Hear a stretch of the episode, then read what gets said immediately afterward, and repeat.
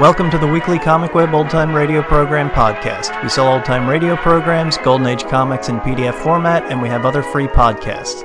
Visit comicweb.com for more information or find us on Facebook and iTunes. This week, our podcast features an episode of Cavalcade of America called The Conquered Distance. It first aired on October 16th, 1935. The Cavalcade of America.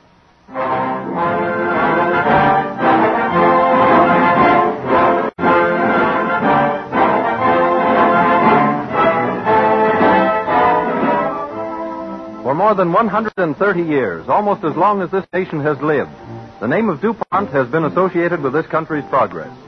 So it seems appropriate that DuPont should have the privilege of presenting this series of episodes, taken truthfully from American history, to remind us that from the earliest days to the present time, the American people has stood for the staunch and simple qualities that form our heritage. A group of distinguished educators, prominent in the American Historical Association, is working with DuPont to achieve the spirit of historical accuracy. Today, as ever, America is filled with faith in the future and courage to move ahead. You see it all around you in homes, shops, factories, laboratories. DuPont sees it in the tireless research of its chemists, working to discover and create useful materials and products that make life happier and safer. It is the hope of DuPont that these stories from the pages of our country's history will awaken in the Americans of today a renewed pride in the Americans who went before us. In the cavalcade of America.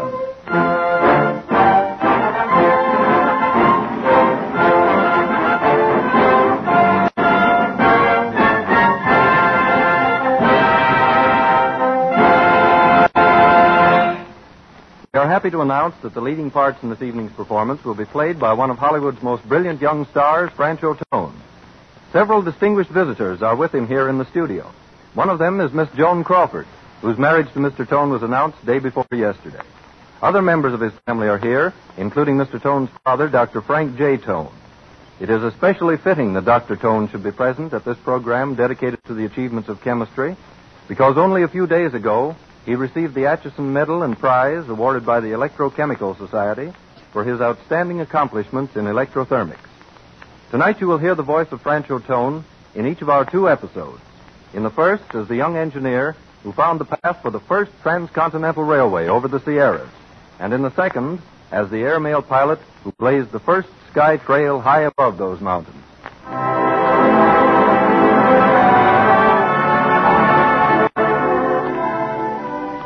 As the American cavalcade passes in review tonight, we set our stage for the year 1860 with some melodies that were familiar to the unsung heroes who won for us the glamorous West. Let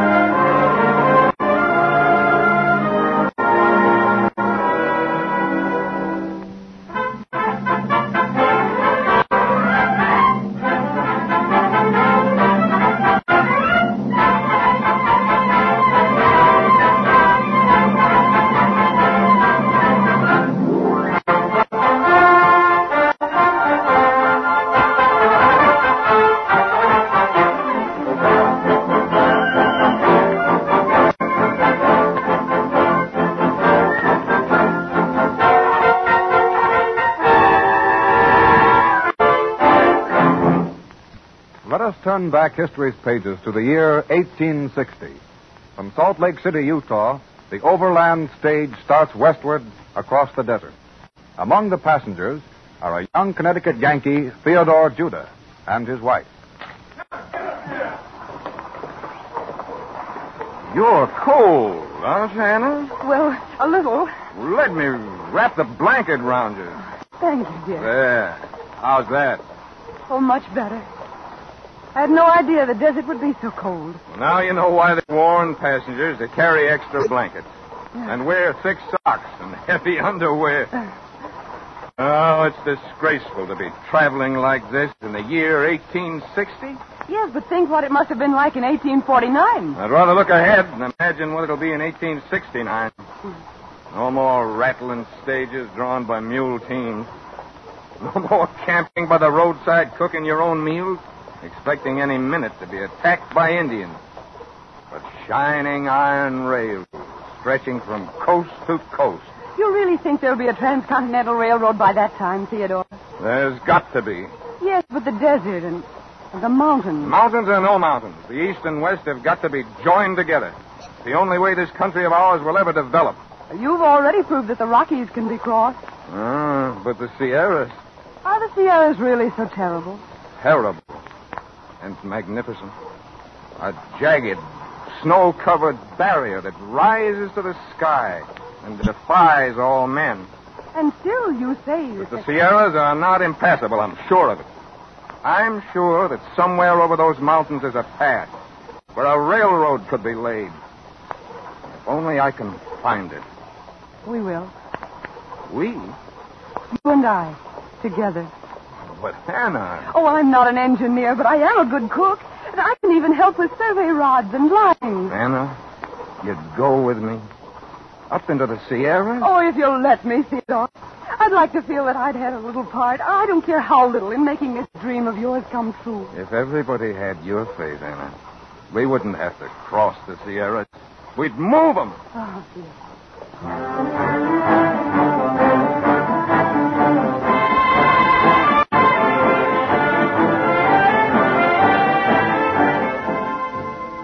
City of Sacramento, in that same year of 1860, was a hardware store run by two merchants, Collis P. Huntington and Mark Hopkins.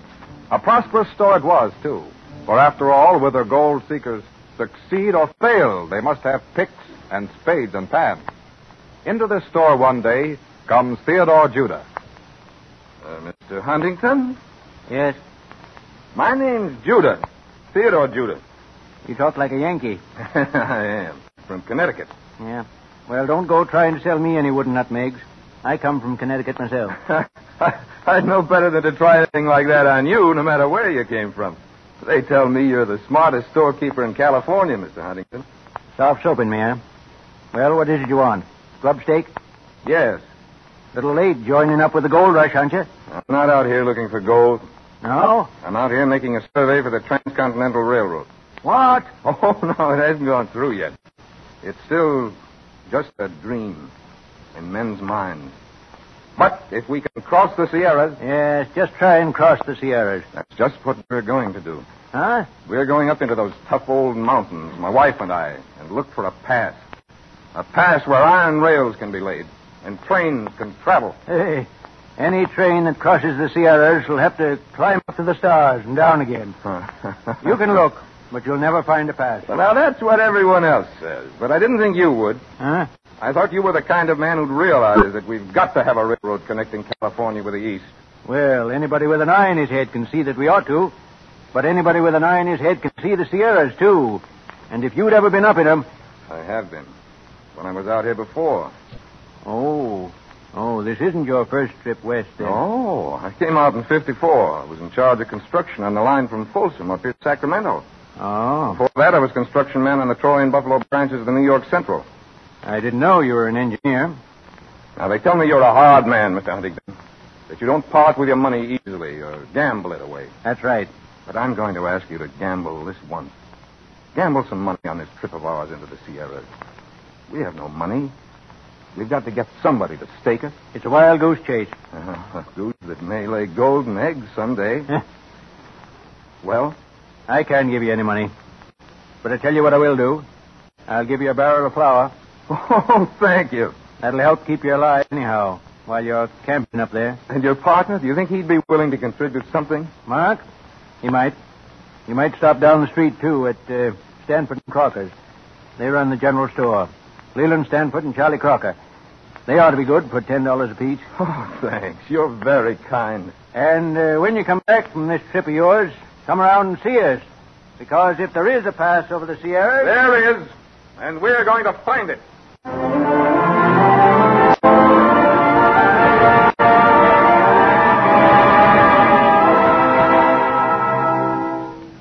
Huntington was as good as his word. Stanford, Hopkins, and Crocker each contributed, stirred by the vision of the young engineer. Eastward and upward, the Connecticut Yankee and his gallant little wife worked their way, higher and higher into the grim Sierras.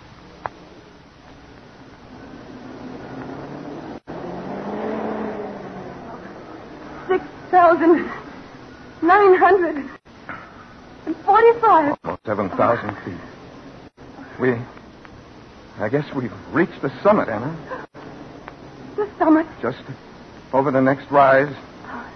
Only a few hundred feet more. And. And then.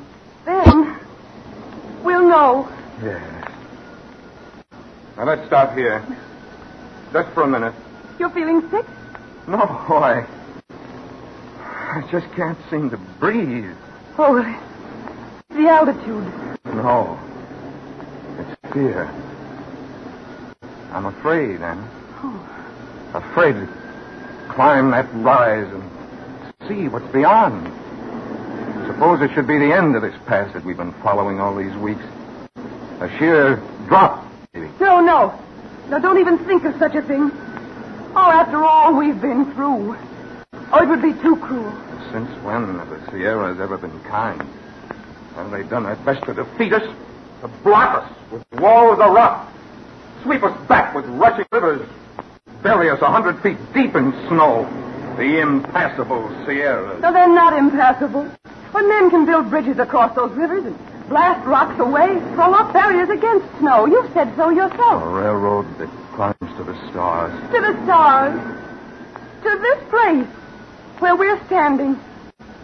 And from here, Let's go and look. Can you make it, Anna? Yeah. you go ahead. I'll follow. No, I want, I want you with me, beside me. Oh, the, wind. It's so strong. Here, now hold on to my arm. Oh, Now, is that better? oh, much better. We're almost to the top, Anna. I can begin to see over the rise and beyond. Tell me, what do you see? I see a railroad flying to the stars, starting down again. Down an easy grade, winding around that mountain ahead, traveling down through the pass. For it is a pass, Anna. We found what we were looking for. The pass through the Sierras. The pass for the first railroad across America.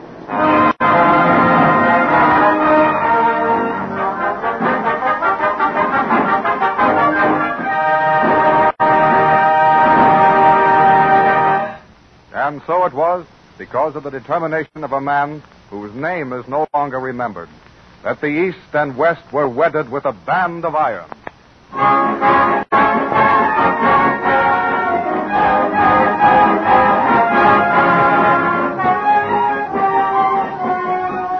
But as the American cavalcade moved onward, the people became restless for greater speed, for faster communication between the Atlantic and Pacific.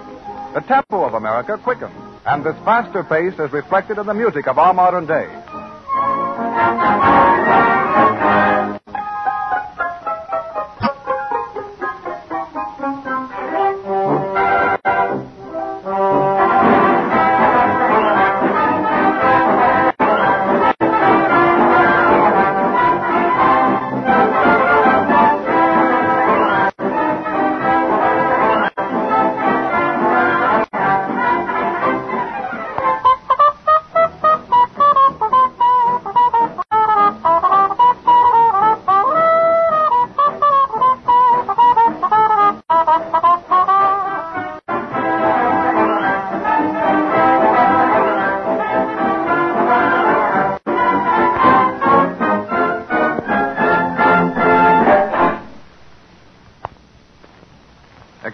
Commerce demanded quicker means of transacting business.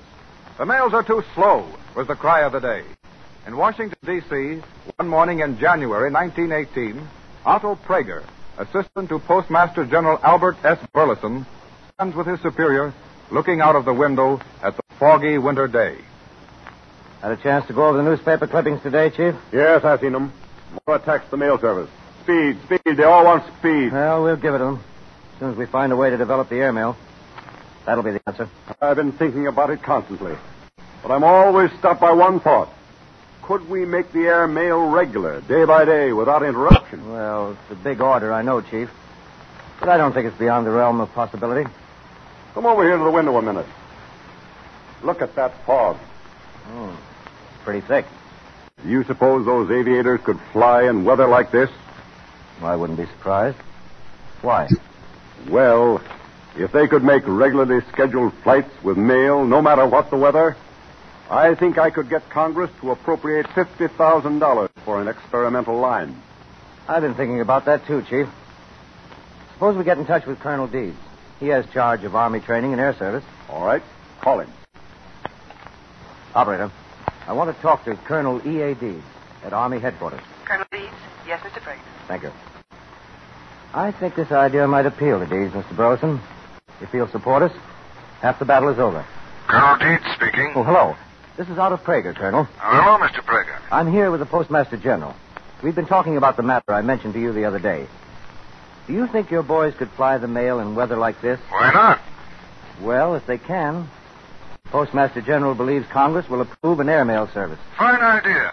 We'll do it for you. We'll supply the planes and the pilots. Thank you, Colonel. Mr. Burleson, and I'll come over and see you this afternoon. Goodbye. Goodbye, Mr. Praeger.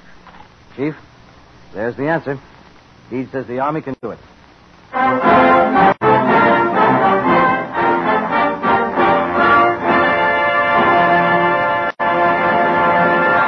Thus, in 1918, the airmail service was scheduled to begin with the first route between Washington and New York.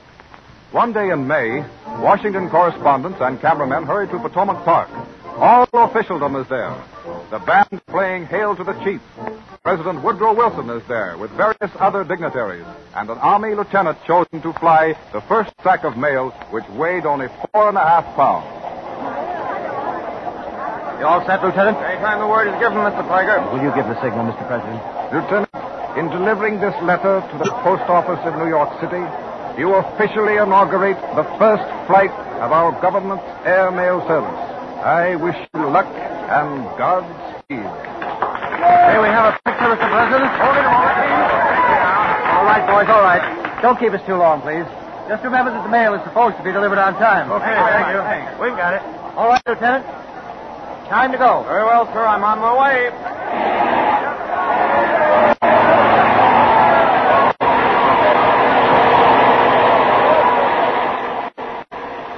Zooming into the air, the pilot arches and dips in respect to the dignitaries below.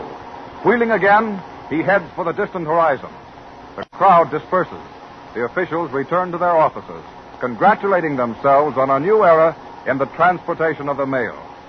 Meanwhile, the pilot is winging his way. Suddenly, his engine begins to miss. In a moment, he knows he must make a forced landing. Sighting a field, he noses the plane downward.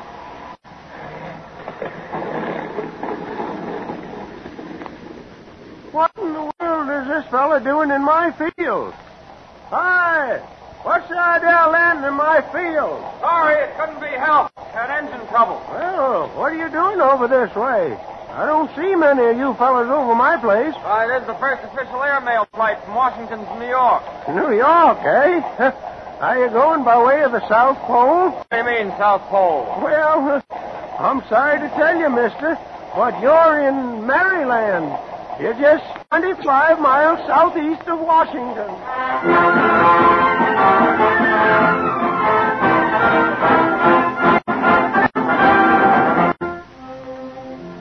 In spite of this inauspicious beginning, Burleson and Praeger proceeded to develop the airmail service.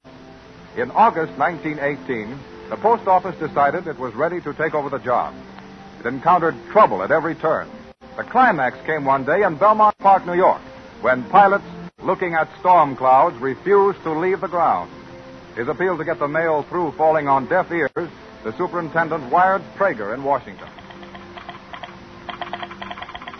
Otto Praeger, Office of Postmaster General, Washington. Mail's not leaving today. Weather bad. No visibility. Signed, Superintendent, Belmont Park. Superintendent of Air Mail, Belmont Park, New York. Visibility unnecessary. Fly by compass. The mail must go. Signed, Praeger.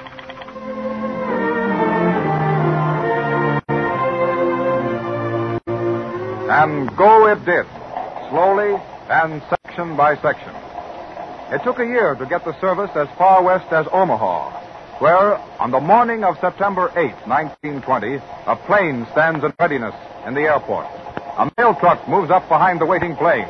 Its driver leaps out, opens the back, and drags out a stack of mail bound for the Pacific coast. Well, there it is, Bill. All yours. Okay, Jack. Is uh, that everything? Enough, ain't it?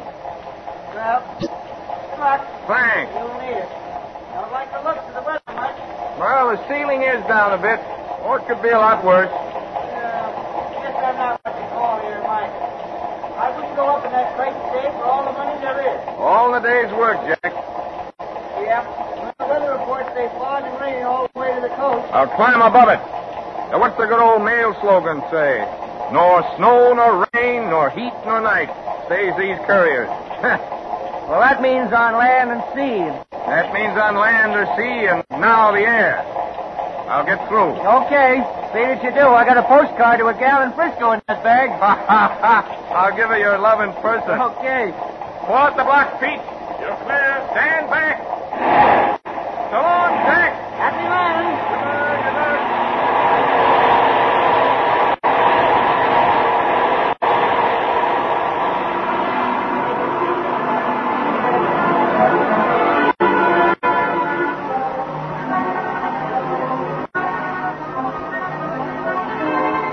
Into the dark skies, the plane zooms toward the western horizon.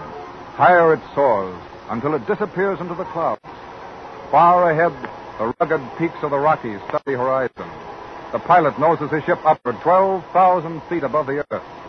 Now the great salt desert stretches out below.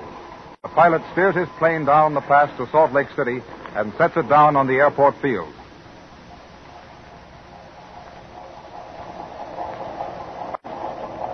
You're late. How much? Fifteen minutes. Well, I was flying around looking for a hole in the ceiling. Strong headwind. How's the weather? Oh, not bad. What's the report from the west? Not so good from here on. Fog, rain, and snow in the Sierras. Just got a call from headquarters. Uh, you don't need to go on. What do you mean? No definite orders for you to continue. It's a volunteer job. Oh. Well, I've gone this far. I'll, I'll go the rest of the way. Hurry up with the refueling while I stretch a little.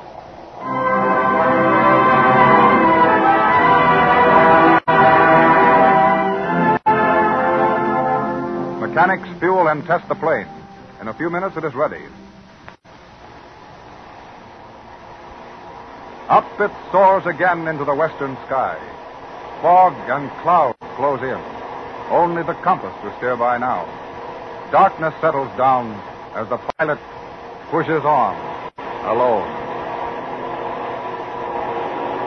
Come on, you old crate. Climb. Climb. Twelve. Fifteen. Oh, fifteen thousand, Doctor. Arthur makes Oh, Lord, but I'm sleepy. I feel as if I'd been up here for days.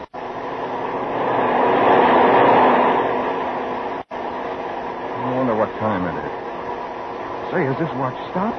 It must be later than that. Oh, stop it. Stop it, you fool. You can't fall asleep. Keep talking to yourself. Talk to yourself. Ah, it's cold. I never felt so cold in my life. I'd have ice forms in the wings and through. Maybe I'm through anyway. Every watch is going. I ought to be somewhere near Frisco. Maybe I've passed it and I'm out over the ocean. Well, They warned me. I volunteered. Can't blame anyone but myself. If I go west, it's my own funeral. Ah, that's no way to talk. No snow, no rain, no heat, no fog. I got to get down. See where I am. My only chance. Got to get down. Take him up. Wake up! Wake up, I tell you. Got to get down. To get down. Down.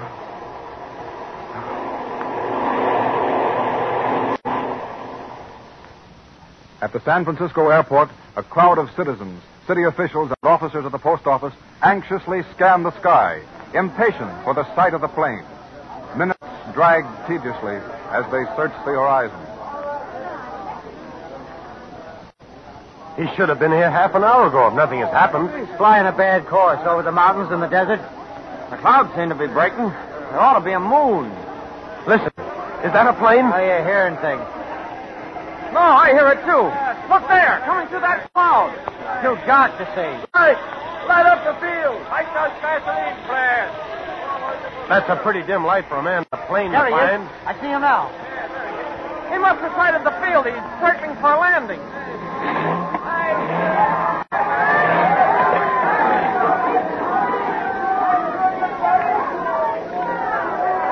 He's made it.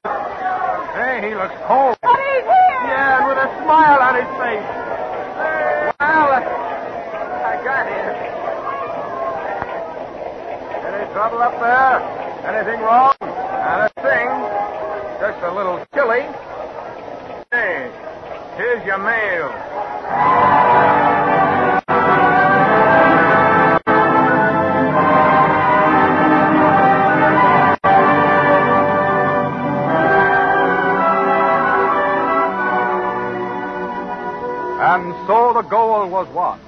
Continent had been spanned by the air mail, just as East and West were united by the first transcontinental railroad 51 years before. And today, this can happen in a New York office where a business executive is dictating a letter to his secretary. And please have these contracts executed and sent to me by return airmail. It is imperative that signed copies reach New York not later than day after tomorrow. Yours very truly. That's all. Thank you. Be sure to put an airmail stamp on that, Miss Brown. Yes, sir, I will. It's got to be in Frisco tomorrow.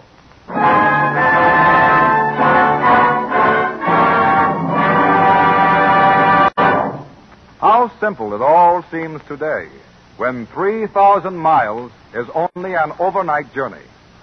To those who made it possible, who blazed our trails on land and in the air, we salute them, unsung heroes of the cavalcade of America.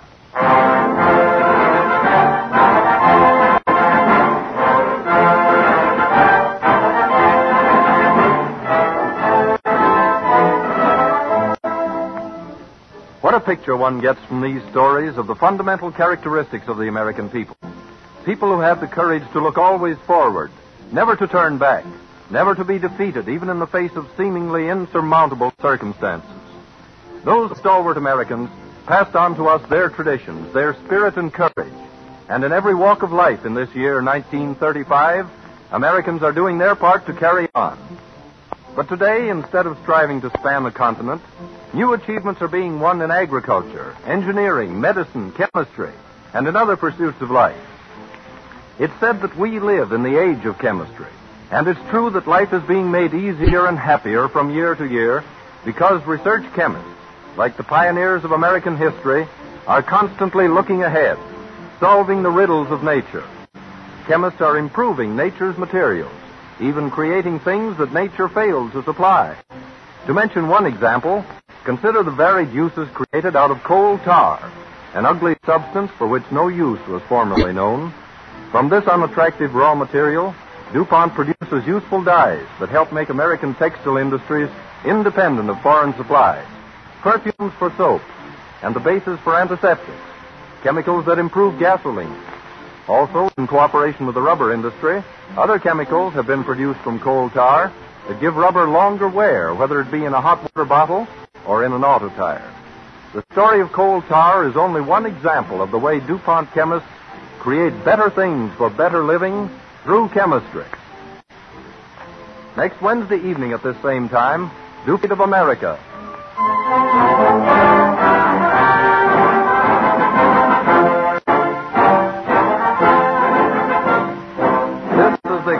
Columbia Broadcasting System.